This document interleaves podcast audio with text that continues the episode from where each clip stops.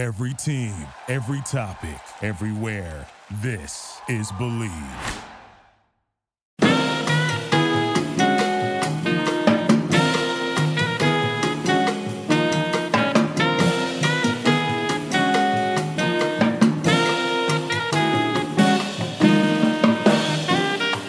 Welcome, everybody, uh, to a new world. Exciting new world. Uh, uh, welcome to Bros Pod. Uh, I'm Bill Rhoden, uh, recording here in Columbus, Ohio, here with uh, my great co-host, uh, uh, Aaron Mathewson, over here. Uh, Aaron, how you doing? Good, Bill. Good to see you. How's how's Columbus? Well, Tom Price can tell you that it's the same. Uh, but uh, But then, uh, of course, uh, at the top of the screen, got the great Jamal Murphy. Murph, what's going on? Great to be here, Bill. Glad we're doing this. I'm I'm in uh, the epicenter of, of all this. They're saying now, New York City. So I'm Yeah. definitely inside. Yes. Well, actually, our guest, the great Tom Price, the great cardiologist in the country, is actually in the epicenter. Mm, Uh, oh, Tom, Tom has disappeared for a minute. Uh, there he is. oh, there you go. I'm back. Yes. Okay. Yes. Uh, Tom Price, you know, now, which, which hospital are you in now, Tom? Or are you in the office? Well, actually, I'm, I'm in an office in the hospital, and this is Montefiore Mount Vernon Hospital, but I'm actually at one of the epicenter hospitals, Montefiore New Rochelle, Wow. which has more cases than most places in New York, except New York City. Wow. Wow. wow. So our guest is a great Thomas Price, and so happy to join us. man, A, for a lot of reasons, uh, but if if you're gonna do any kind of show on anything, you gotta have a doctor. And, no uh, question. Yeah. Exactly. Doc- Doc- Dr. Price is also my um, uh, was uh, my um, uh, what do you call it? Damn. You're Physician. physician? But Physician. not, not just a physician, but um, no, Tom, what do you call it? Uh, Internist? you're an internist. Yes. Internist. Okay. Yes. You have to explain what that means. Well, what is yeah? yeah, What does an internist mean? I mean, everybody says, "Oh, this is my internist." I just see it as somebody who basically his specialty is cardiology, but you could also refer me to other people, right? Depending on if something else is going on. What's an internist? Well, an internist is someone who practices internal medicine. And that's how they get to be called an internist, where a general pra- practitioner is generally called a GP. Uh, so I, it turns out that I, I'm a specialist. Before you do a subspecialty like cardiology or pulmonology, you do do internal medicine first. So I, I did that uh, as training and then went straight into cardiology. So if, you know, I can do internal medicine, but 80% of my patients are heart patients. Ah, right. So, so what's the you know? Uh, Jamal talked about you know Jamal and Aaron are in uh, New York in the city, and uh, of course I'm I'm in the heartland. You, but you are in Westchester, which is really ground zero, ground zero. What what's it what's it been like, man, for the past week or so for you as a physician? Have you ever seen or been involved in anything like this? No, there's been nothing like this before. Um, and I kind of have a unique position in that being in New Rochelle, I'm in that, I actually live in that containment area. And it's not quarantine. There's a difference between quarantine and contain. The containment area meant that you were in an area where they were going to try to keep the virus from getting out by having people do certain things. The schools were going to close, the churches were going to close, the places of business were going to close. But the National Guard wasn't out there keeping you from leaving. There was nothing like that. In fact, the National Guard came and they were very sophisticated delivery guys and, and housekeepers. They were going around cleaning up the churches and the schools, and they were delivering food to the people who were shut in. So they were very helpful. I, I didn't mean that disrespectfully, the National Guard. No, but they were being very helpful, but they weren't doing, they weren't enforcing anything. But, you know, it, it, it's been different in that I live in the community where the guy, the lawyer with the virus, kind of was the initiator. And I also go to New York Presbyterian Lawrence Hospital where he went. So he goes there with what people thought was just a, a cold, a virus. He was admitted to a regular floor. He got admitted to the ICU when he deteriorated from the respiratory standpoint. And then finally, he was so sick, he got transferred to Columbia Presbyterian when they made the diagnosis. And all those people who saw him, about 14 people um, of nurses, staff, had to be quarantined to make sure they didn't spread the virus. Hmm. So I will tell you that it's been unique in that um, I spend a lot of hours in the hospital with sick people. Uh, both hospitals have resident staff, and these are young doctors in training. Uh, many of them, like me, have never seen this before, but unlike me, I have experience with sick patients and critical situations. So um, I think I am concerned, but I am not overly concerned or scared. I think some of them are scared, and I understand because they are um, not very well exposed. Uh, I was telling one of my friends, I'm not exactly like that guy from Apocalypse Now who stood up and said, You know, I love the smell of napalm in the morning. I mean, he just knew he was bulletproof and going home. Uh, that would be foolish, but I don't think you can do this if you are timid or scared. Uh, so it's been a unique experience from many standpoints.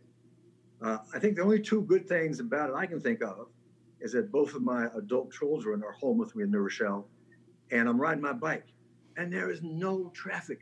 I love it. right, right, right, right. What about um, you know, we've we've heard from Cuomo, uh, Governor Cuomo. Uh, we hear it every day. Uh, the you know the the fear or that there will be you know a lack a lack of um, you, you know lack of space, lack of beds. Um, that there already is that that problem. Is that something that you're seeing as far as the New York hospitals are concerned? Uh, I'm not seeing it yet, um, but I think people are properly preparing for worst case scenario. That there are going to be a lot of people who are exposed who get sick. Keep in mind that the majority of people who get the virus um, don't get very sick. They may feel like they got a light cold. And there are a few people walking around who have absolutely nothing who have the virus and they don't get sick. And there's the other extreme the people who get very sick, critically ill, and on respirators. In New York State, unfortunately, somewhere in the early 2000s, uh, there was a commission who went around and said there were too many beds in New York. And over the last years or so, absolutely, over the last 15 years or so, there's been a downsizing of hospital beds and a major closing of hospitals around the state of New York. I think at that time it sounded like a good idea, but it does leave us short when something like a pandemic occurs. So we're kind of struggling um, in some respects. Most hospitals still have beds, but they don't have, they're running out of intensive care units for the very sick patients. So those patients are going to be an issue. Uh, I did receive a uh, email today from the state of New York and the governor of New York, who are asking retired physicians and physicians who were, for whatever reason, not practicing, um, to fill out this questionnaire to see if they were available to come in and to help assist um, if the need occurs. All of the elective surgery uh, has been canceled. Uh, doctors who work in hospital clinics, those clinics are not seeing patients. So they anticipate that these doctors uh, who do sort of general medicine, general surgery, will now come inside the hospital to do acute care medicine. So hopefully there won't be a shortage of doctors, but but that's also a possibility. Hmm. So wait a minute, Tom. Don't we want to know why somebody's not practicing? I mean, I get somebody's retired, but I mean, don't we gotta have to vet these guys? wait a minute, how come you ain't practicing? Before he like goes, you know, goes in on me. I said, wait a minute, why aren't you practicing? Uh, you, you remember that commercial where the guy comes in? You know, the commercial where the doctor comes in. Say, oh, yeah. good, I just got reinstated. Right, right, right, right. I just got reinstated. Yeah, I guess. You know, uh, uh, a good point. And in this letter, they were asking what the doctor's activities was, status of their license. So for the most part, it would be the retirees. A lot of docs retired early. You know, a few years ago, they mandated that electronic medical record. And there's some doctors just said, I'm not doing that. So there were a lot of doctors who were, you know, early 60s uh, who just said, I'm not doing that. And they retired. So they're probably close to 70 now, but still have skills and be able to come out and, and help out. So I think I think your, your points were taken, Bill. Why is the doctor not practicing? It should be by his own choice and not because he was suspended for some reason, not because of bad behavior Um, so I think for the most part, those are the guys that they're trying to, to bring back, the retirees. Right. Just, uh, just, just one point. Uh, you know, this is a sports show, so I just want to give Tom's uh, Tom's uh, uh, credentials as an athlete. So he was Tom played on one of the greatest Dartmouth football teams ever. Uh, he didn't always say the record says that, uh, and he also played with Ben Wilson at Dartmouth, who is uh, Russell Wilson's uh, uncle, I believe. So that's correct. Thomas from Ohio was a big deal, big time All America high school player in uh, Ohio. Uh, so you know he's not a Pharisee. He he understands. You know, you know he's he's done it. He's had his you know fist his fist in the ground. Um, now how he made the transition from that into medicine is a whole another story. What my, my question is, you know, I was just at the Super Bowl. I mean, right? So all this stuff is, you know, no no fans and all that. So I'm thinking, wait a minute. Now, in in February, I'm at you know I'm at the I'm at the Super Bowl. Uh, January, I'm at you know Kansas City for playoff game. Fifty thousand people, sixty thousand people crammed together. You know, uh, buying popcorn, sneezing on each other, got you in the bathroom, not washing their hands, all this kind of stuff. So I'm wondering, were all those uh, are more people sick, sick to come, or uh, or is this something new? Or uh, you know, I mean, what's I, I, you know, explain that how all those people could be together, just like in January, February, and now we're shutting everything down. Um, are we overreacting, or are we bracing for something new? Well, I think your point that uh, in recent months there have been large gatherings and what could be the potential outcome for that. You know, the virus really kind of got started December, January, um, and then it sort of made its way into the United States, sort of from the West Coast, and of course New York. All the travel in New York, you know, in New York and in the East Coast, the middle of the country hasn't been spared, but they have a much smaller problem you know, I think the virus really wasn't that prevalent in the like in January and February of this year. Because if that was the case, a lot of those people who were at the Super Bowl would be sick and we'd be hearing about that. Uh, we're not hearing about that. But what I do think that it's important to be proactive. You know, when, I, when I'm making rounds with the residents, I tell them, you know, we don't always deal with what's most likely. I think we should deal with the worst case scenario first, worst first. And I think here, when we have a virus that's very contagious, uh, that can make you very sick, and there is no cure, you got to be really careful. And we do know it is spread by close contact and droplets, which means you know sneezing and coughing, or a person who sneezed and coughed in their hands and then touched you. You know, it's a different story. I mean, before when you went to a game, all you had to worry about was that the guy sitting next to you didn't have too much to drink. You know, now now, I think you have to worry the guy next to you doesn't have a disease that will kill you. So I think it was proper for them to cancel events where people would be in close proximity and keep it closed until the virus and its contagion, you know, has really died down. So going forward, they're talking about seasons. Is this going to, you know, just like after 9 11, it changed the way that we just couldn't go right to the plane. We had to go through all types of screening is, do you think there's going to be a, a new order? You know, when the gates open in terms of fans going to games, is it going to be you got to show the fact that you're tested, or uh, you know, what do you what do you think? Well, I, I I don't think there are going to be people taking your temperature, you know, every time you come to the turnstile. Hopefully, you know, this disease is going to go away. We don't know how it's going to respond to warm weather. Um, and then some diseases, do peak. You don't do anything. They just peak and go away. So that would be best case scenario.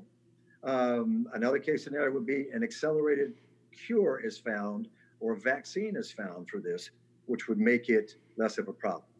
I don't think that this infection will change behavior, you know, in the sports stadiums in small towns or the arenas in big cities, you know, in the future, uh, as long as the disease dies out and goes away and becomes like you know a seasonal flu. But we don't really worry about seasonal flu, you know, uh, in the middle of winter in sports arenas, even though some people have the flu, because it's, it's not prevalent, not devastating. So hopefully, you know, this will be less of a problem.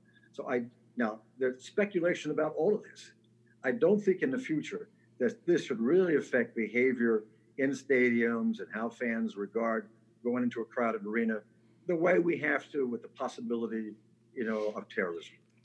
Do you think it all it all comes down to, you know, when a, a vaccine becomes available, and you know, in terms of what you were just uh, speaking about, in terms of not being, a, you know, not affecting future behavior in terms of going to games and being in large crowds, is that do you feel that's totally dependent on a vaccine?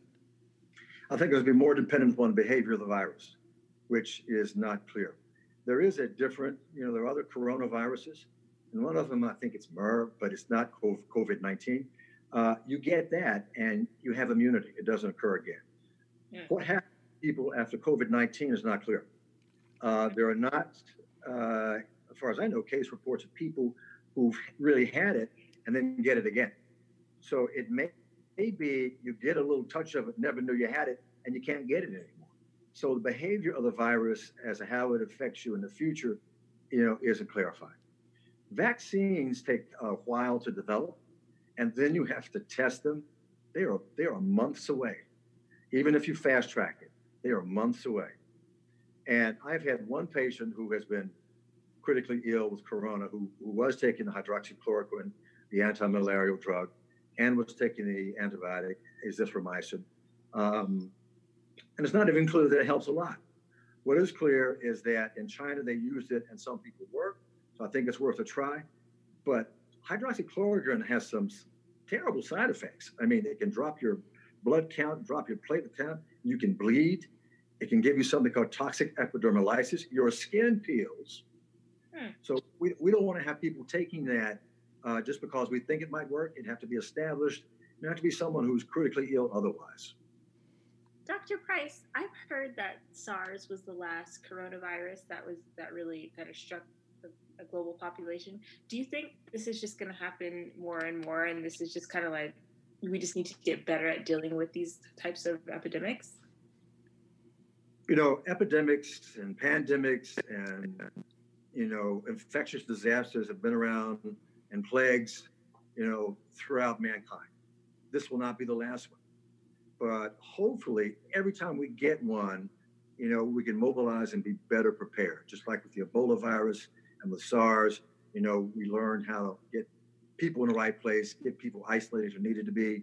Uh, what's important that when you have something that's a pandemic, that you don't panic, and there's a spirit of cooperation between uh, the healthcare professionals, the politicians, and the people.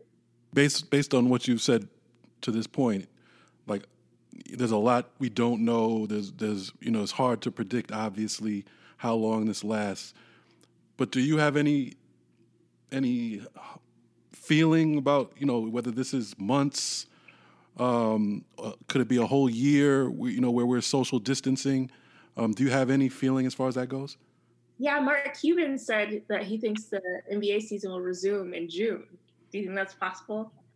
I think he he and, he and Donald Trump are drinking out of the same trough. well, Trump is earlier than that. Yeah, he wants well, I, I think Easter would be an Easter miracle. Right. Um, I do think NBA playoffs in June are a long shot. You know, I think it'd be a long shot, but uh, not out of the question. Again, it's all speculation. And what's this virus going to do in warmer weather? Uh, what's going to happen in terms of people who have it who, who, who are not contagious and can't get it again? And you know, June, you know, this is the, this is the third month. That's six months or three months away. Can we get a virus in three months? I doubt. So, from my standpoint, I would be surprised if we're playing basketball in June. And what about what about football, training camp? Um, you know, beginning of the season. Would it be your best guess that that gets pushed back? At at this point, because we haven't seen a peak in the infection and contagion, I think that's going to be pushed back. Uh, will there be a season? you know, I, I think, you know, six months from now, things will be a lot better. So I think there would be a season, you know, maybe a shortened season. uh, training camp shorter, preseason shorter, maybe even the regular season shorter, but football. Right. Do you see fans going back into the, the stadiums, or do you see, you know, at some some during the tournament, during what was going to be the tournament, a lot of conferences were uh, resigned to having stadium fanless stadiums, you know, fanless arenas. They were they were open to it, and uh, it makes sense because hey, if you get sponsors, you know, the sponsors is what is what is, is what paying all the numbers and the salaries. So could you see that? Well, if there's any question about there still being a infectious issue, but it's well controlled, and you know players are healthy and documented as healthy. I mean, I could see playing games, you know, without fans. Uh, clearly, you know, as as you know, as, as as LeBron said, I'm not playing. You know, athletes love playing in front of fans. You know, playing in front of home fans is better than away fans. Uh, the intensity of the game, the emotion of the game is going to change without fans. But you can still play, but it might be like a scrimmage. And you still get paid. And you still get paid, right? You still get paid. That's the key. How do you how do you keep yourself safe? Uh, I mean, you you you're around people, you know, who've got this disease. How, how are physicians, and you in particular, how are you keeping yourself uh, safe, and then you still going home? Well, I think you know um, there has to be an abundance of caution. This is probably the last day I'm wearing a tie. I just ordered like you know eight different sets of scrub suits that I'm going to be wearing scrub suits on a daily basis. I will come to the hospital and change the scrub suit. I will leave the scrub suit here and change when I go home. And as soon as I get home, I take those clothes off, and I'm wearing things pretty much a wash and wear. I take those clothes off, put them in the basement, go take a shower, and change clothes right away. And I, I think most physicians who are in the hospital seeing patients are doing that. A lot of physicians who are uh, not really seeing sick patients have not really done that.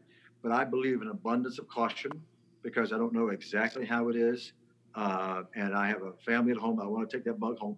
I don't want the bug on, on me. I don't want to take it home for sure.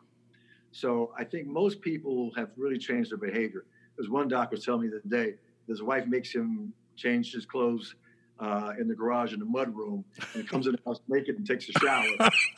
Hello. You seem very calm. Are, are you worried at all? Or do, and and when you talk to your family about you, you know, coming home, are they worried?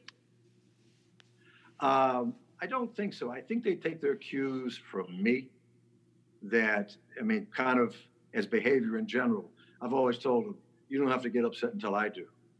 Mm. And for most of what I do, I'm, I'm sort of the cavalry. That when people call me, there's a problem. The cavalry can't be scared. Uh, I'm not that guy standing up saying, I love to smell the napalm in the morning, but uh, I, I'm not really bulletproof, but I can dodge a bullet pretty well. I think if I'm careful, I'm not worried about it. What about you know the everyday the everyday citizen? You know, particularly in New York. Um, obviously, we're supposed to stay in the house, um, but you you know you can take walks, you can you know ride your bike, as you said. Um, you know, can't do you think it's smart to, you know, let's say I go out with my son and throw a football and the football falls on the ground is, you know, and picking up germs. Is that a is that a real uh, concern I should have? You know, what, what's the, you know, what kind of precautions should should should people really be taking? Hey man, you got to teach that boy how to catch, man. See, that's that's I, why he, that, you know. That's true. That's true. I'm trying. I'm trying. so when he makes NFL, yeah, well, you know, I got how'd you get those great hands, Kareem? Well, you know, as a kid during the coronavirus, my dad, you know, we had a the ball couldn't hit the ground. wow. Exactly. That's the good thing about the coronavirus, you know. Right. Right. yeah. Uh, well, I think during times of stress, physical activity and exercise you know, are really something that should be done. It's almost not elective. I mean, it's clear that for stress reduction, exercise helps. And that's any kind of exercise. But I think at this point in time, exercise should be something that you do with that social distancing. If you're going to walk, uh, don't walk in a large group, walk in a small group, keep your distance while you walk. Now, for me, it's almost a little artificial for me to take a walk with my kids and tell them to stay a distance when we were sitting on the same sofa in the house. Right. But I do think there's a practicality here. Uh, for immediate family members, I think social distancing means a little something different. But that being said, uh, when you're in public, I think you should keep a social distance from everybody. Uh, the safest thing is solitary stuff. You're walking by yourself, you're, you're running by yourself, you're riding a bicycle by yourself. You're not playing pickup basketball. Right. Um, I mean, I you know, golf is something that's a possibility because you're pretty far away from the people you're playing with for the most part. But I think most of the clubs, you know, and the courses are closed, so you you really couldn't do that. Uh, but I do think, especially when people have been inside and going stir crazy, getting outside, getting some fresh air, taking a walk, taking a run, taking a bike ride, you know, is something that should be encouraged. Dr. Price, you mentioned about you know walking with your kids. Um, so what happens if you if your partner becomes sick? Like, do you are you like I read in the Times today this account of a of a, of a woman who had to take care of her, her husband and they went to great lengths to keep her separate from him. I guess I kind of assume that if you are living with someone who has coronavirus, you just got to suck it up. I don't know. What do you suggest? Well, I think if you're living with someone with coronavirus, you know, you don't want to get a load of the virus from that person. So if you have someone in your household with the virus, you will have them wear a mask. You're going to keep washing your hands and, and keeping, you know, some distance from them. But there's a reality here is that you do live in the same house, uh, but you do want to be conscious and protective of one another. But there is, you know, some practicality to that. But I think the most important thing is that in households where there is someone who's positive, that person wears a mask, you know, practices very intense hand hygiene, uh, coughing or sneezing. I mean, you know, we talk about sleeves. I mean, I, I, you know, we do do that. That's better than blowing out in the air. I think even better than that is you carry tissues. You put it in the tissues, and then you dispose of the tissue, as opposed to carrying around an arm that's full of virus. Right. Uh, doctors, doctors, you know, obviously you're a doctor. You you, you were an athlete. Uh, there's been this uh, slight controversy about um, N, uh, NBA teams and or just at, you know, professional athletes in general being able to get testing, and I guess not, and that I guess that has more to do with um, you know having the means or you know all people with you know it seems like rich people are able to get tested uh, compared to you know regular people. Um, you know what what's your take on that issue? Do you, do you feel there's a problem with that? And and what's your what's your take on the testing that we've done as a country in general? Well, one thing about this disease has been pretty democratic. It doesn't matter if you're wealthy or poor or brown or black or yellow, you get it. Uh, and I think from that standpoint, uh, everyone should be able to get tested who requires it. How do we define that? Clearly, someone who is sick, who has a respiratory virus, with the symptoms of I'm coughing, I got a fever, I'm short of breath, they get tested. Um, if you are feeling ill uh, and have a respiratory illness, you'll get tested. But people who are anxious and nervous, who, who, uh, who want to know, uh, they're not going to get tested because there's a limit to, to kids. Now, America is a democracy, but we all, all also know that you know wealth and privilege generally gets an advantage. Um, and I think there are circumstances where people of means have been able to get the test and didn't deserve to have it. Mm-hmm. I do think that we have to be much more strenuous about who gets the test because the number of kits that are available are limited. So wealth here should make a difference. You know, now um, New Rochelle was one of the first places to have a drive-through testing site. It didn't matter who you were; you had to go through a process, and you, you had to give your symptoms, um, uh, come there, or the people who may have given bogus symptoms. I wouldn't doubt that, but I think under this set of criteria, I think everybody wants to pull together and look out for one another. And getting the test because you're nervous or anxious or just want to know is wrong. Did you, did you hear there's a story um, uh, this morning about doctors who were you know, getting writing these bogus prescriptions for themselves, for family members, friends, to get these pills, the pills, the malaria pills, whatever those things were. They were ordering like, you know, lots of them, and uh, to the point that somebody had to write a memo, or I guess somebody at the CDC or something. But it, again, it was again doctors, some doctors write these prescriptions to get this pill, these pills. There, there are always people who um, have bad judgment, um, who are, uh, will take advantage of the system, and who just downright dishonest. Uh, and I think taking advantage of the situation like that is, is clearly improper. Um, I'm not going to say immoral, it's, it's clearly improper.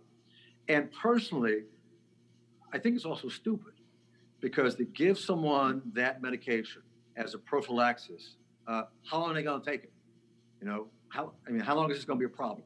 And as I said before, there are some serious side effects associated with hydroxychloroquine. I would not give it to my family member unless they were critically ill. So those guys who think they're being big shots and and doing somebody a favor by giving those medications are setting them up for a problem.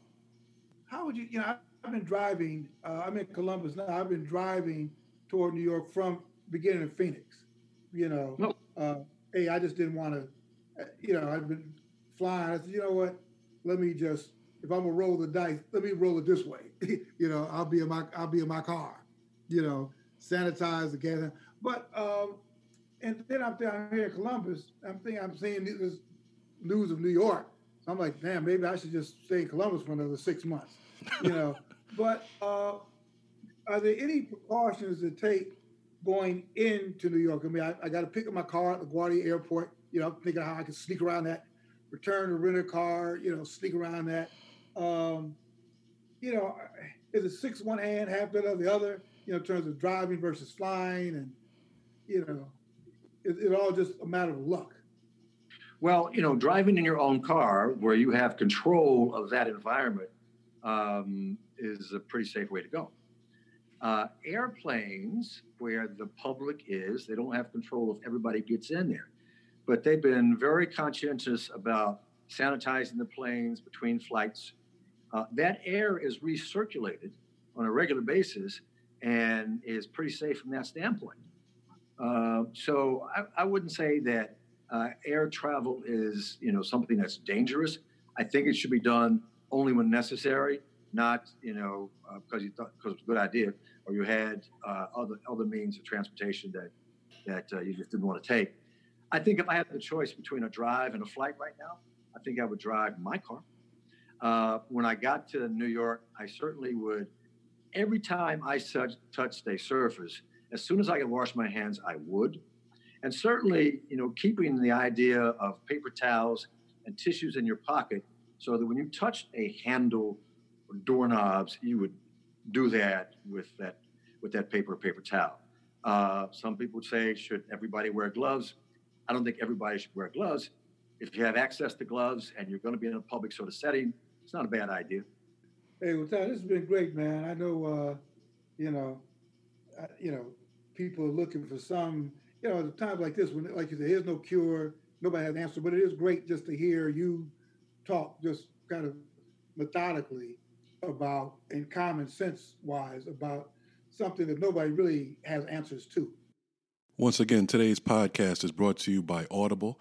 Audible has over 180,000 book titles to choose from for your iPhone, Android, Kindle, or MP3 player. For you, the listeners of the Bill Rhoden on Sports podcast, Audible is offering a free audiobook download with a free 30 day trial to give you the opportunity to check out their service we highly recommend that you check out the classic $40 Million Slaves, The Rise, Fall, and Redemption of the Black Athlete by the one and only William C. Rhoden. To download your free audiobook today, go to audibletrial.com backslash Bill Rhoden on sports. Again, that's audibletrial.com backslash Bill Rhoden on sports for your free audiobook. You gotta talk about Cam Newton, Bill. Cam Newton. Tom, you want to talk about Cam Newton? uh, I don't know about a lot about Cam Newton. All I know is he didn't fall in that ball, and I ain't liked him since. he what? He did what? what? He fumbled it. He didn't fall on that ball. Oh, he didn't. And I haven't liked him since. You're a you football player. There's a ball there, and you back up. I'm sorry. Right. No, I hear you. I grew up playing football in Ohio. We don't do that.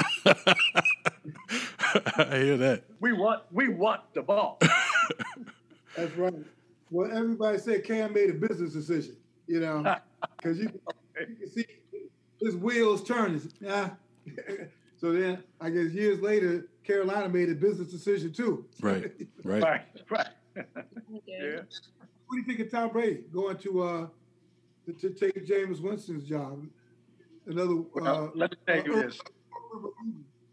Since since Tom Brady had that "Make America Great Again" hat on, they could have traded him to Canada. I don't care. I agree with that. I definitely agree with that.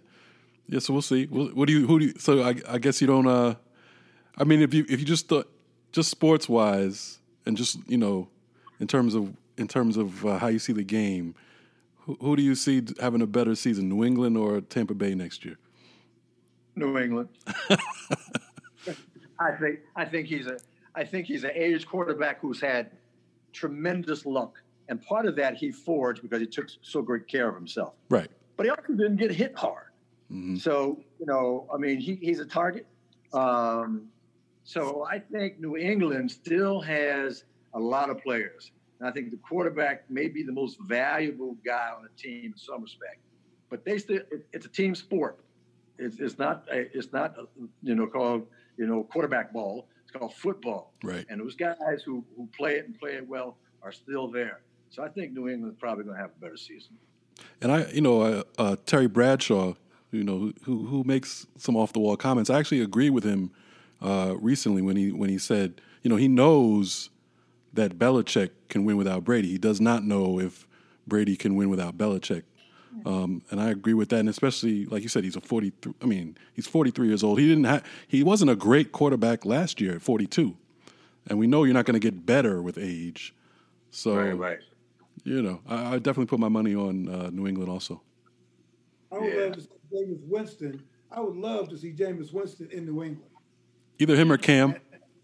Yeah, and you talk, yeah, him or Cam, and you talk about just sticking the knife in. you know, I could win with him. yeah. Oh, you got yeah. You just have to tone down the interceptions. I'm sure Belichick could help uh, Jameis with that. Throw you know just throw about half the the number of interceptions and everything else you keep the same. Well, how about the relationship with like? It, it feels like Robert Kraft is having a hard time letting go of Brady and Belichick. I mean, if he is, you have no idea. He took out that ad in the Tampa Bay Times. He had that tweet about it's like when your mother and father get in the way of a marriage. Like who wow, Kraft? Kraft did that? Yeah, yeah, Kraft said that. Um, and I think the, I've heard that the interpretation is that the mother father, you know, part of his tweet is about Belichick. I don't know, but I mean, it, it makes sense. It makes sense. Belichick, you know, he never, he's not going to tip his. I mean, he's a football coach, and he's, you know, you're taught, you're taught just to, you know, move on, accept things as they are, not let people know how you feel. I mean, Belichick is not going to show any emotion about, and plus, he's probably extremely confident in what he can do with or without Brady. Right. Now, were you ever tempted to go into uh, to work with a team, being a team physician, or were you ever a consultant with a team? Well, you remember the World League of American Football? Yes. I was the medical doctor for that team. The um, team physician was actually an orthopedist, Steve O'Brien from Special Surgery, but they needed a medical guy. So I was actually the medical doctor for that team. You know, most of the stuff that happens on a team is, you know, bones and joints and muscles. But every now and then somebody get dizzy at practice or, you know, sick. And so I was the medical doctor. And it was, it was kind of fun. Uh, one of the things they did, they had three or four players from an NFL team um, on each one of those teams in the, World League. And when they came down, they got a Lloyd's of London insurance policy. So if they got hurt playing in the World League, they would get paid for, I forget, two or three years of their NFL salary. As part of that, they had to have these physical examinations. So I had to go down to Orlando and examine all these guys. There was one guy who had an abnormal EKG and a heart problem, and I couldn't clear him. He didn't threaten my life, but he, he, he did clearly let me know that he was very unhappy about it. But to his credit, when he uh, went to see he had played linebacker at Notre Dame and was from Atlanta, Georgia. He went back to Georgia to uh, Grady and, and or, or, Emory, and he saw a cardiologist. He had something called WPW, Wolff Parkinson White, that's one of those things athletes just like drop dead from. And to his credit, he wrote me a letter saying thank you after the fact. Um, but that's, you know, that that's unusual that you'll find somebody who has a, a critical illness like that. Because uh, most of the stuff for football players, you know, bones and joints and, and muscles. What, what did you take? This is always interesting to me. What do you what did you take? You know, what did you learn from from football playing at a high level, playing in college, that transfers uh, to the medical profession? Um, you know, even though even though you might be tired, you gotta still play. Uh, and there are times when you know uh, you have to prepare to play your best game, which means I have to keep up, uh, go to courses, go to classes. You know, so it's like training. You don't go, you don't hit those weights. You know, you don't get out there and run. You're not going to play well. If I don't continue to train and learn, I'm not going to be a good physician or a good player. But you know, sports, you know, also taught me that uh, there's, there's, a, there's, a, there's, a, close connection between the mental and the physical. Mm-hmm. That when you are physically in shape, uh, when your wind is good, whatever you got to do, you can do it better. You know, I used to have, if I had a, you know, a test or a big lecture, I would always get up early and take a run uh, and, and come back. And I'm convinced that, that, you know, I've actually performed better after I had worked out and cleared my head and had my body relax. So I think there's a, there's a mind body connection that, that we sometimes neglect, especially as we get older. But I think there's no limit to, to the value of exercise and conditioning at your life when you're young, when you're middle age, and maybe even especially when you get older. It's got to change. I love running. I can't run anymore. I ride the hell out of that bike though. Right. This music to Aaron's ears. Aaron has run what five marathons, Aaron? Seven. Aaron has run seven marathons. I'm impressed. So we're right there with you. Yeah. right. Everybody, so listen, we could uh, we could go on this forever, but I think that this is probably a good place to end. I know that there's a lot of sports going on, but I think that this this whole all the talk of the virus. I mean, I hope this has been like a little light reprieve for the virus, but uh, hopefully in a week or two weeks or three or four or five weeks or maybe a month, maybe we'll be back to uh, sports. But you know, one of the things I said, Tom, you know, people were talking about they would be mean uh, the the um, end of the basketball season and no March Madness. Said, well, we use that as an escape.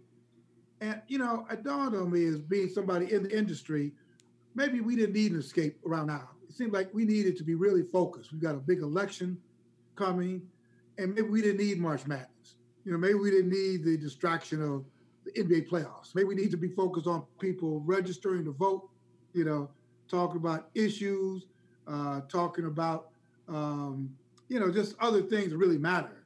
Uh, I get the distraction. There'll be plenty of time for that. But it seems like for the next few months, we we should really just be focused. So maybe, in a way, we didn't we don't need the uh, the distractions of, of sports as a uh, as, as a uh, what do you call it? An escape. Maybe we don't need to escape. You know, we need to stay right. as unpleasant as it is, we need to look the truth straight in the eye, or not the truth, but the opponent straight in the eye, and say, right. okay, here we are. So right, right. All right, but but when sports does come back, we'll bring you back. we can, we can talk about Ivy League football, maybe. You know, respectfully too. By that, huh? Respectfully. Huh? Respectfully. Oh, of course. Well, as always, you know, the Ivy League the Ivy Leagues were the first one to cancel uh, the basketball tournament. Right, right. That's when I knew I was like, okay, this is what's going to happen. Once the Ivy League uh, tournament, they canceled the tournament. I was like, okay, they know, you know. Now the president, we know it's coming. President, the president has come down with the virus. Wow. Of of what? The Ivy League. The, uh, the president of Harvard. Oh, Harvard has come down with the, uh, with the virus.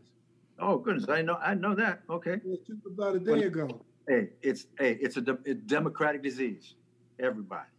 Everybody. Yeah. Right.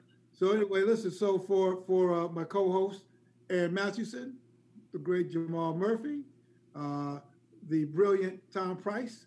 Everybody, everybody take care of themselves out there. Uh, and we will see you uh, again next week. This is very exciting. This is our first, this is our first Zoom podcast. So I'm very excited about that. Uh, so, you know, we can innovate. Anyway, so we'll see you guys next week. Uh, God bless and everybody take care of yourself. All right. Take care. All right. Bye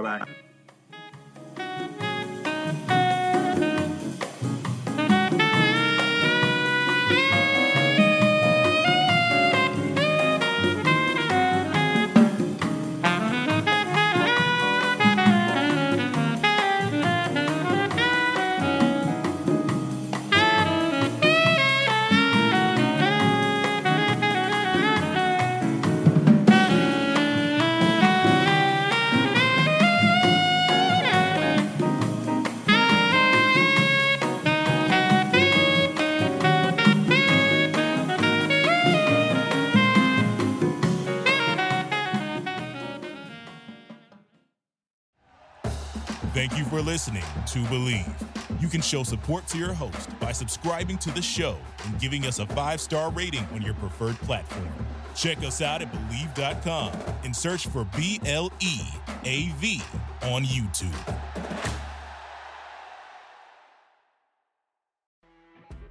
You know, when you're listening to a true crime story that has an unbelievable plot twist that makes you stop in your tracks?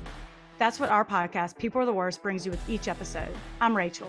And I'm Rebecca. We're identical twins who love true crime cases that make you say, didn't see that coming, and we hate the people responsible for them.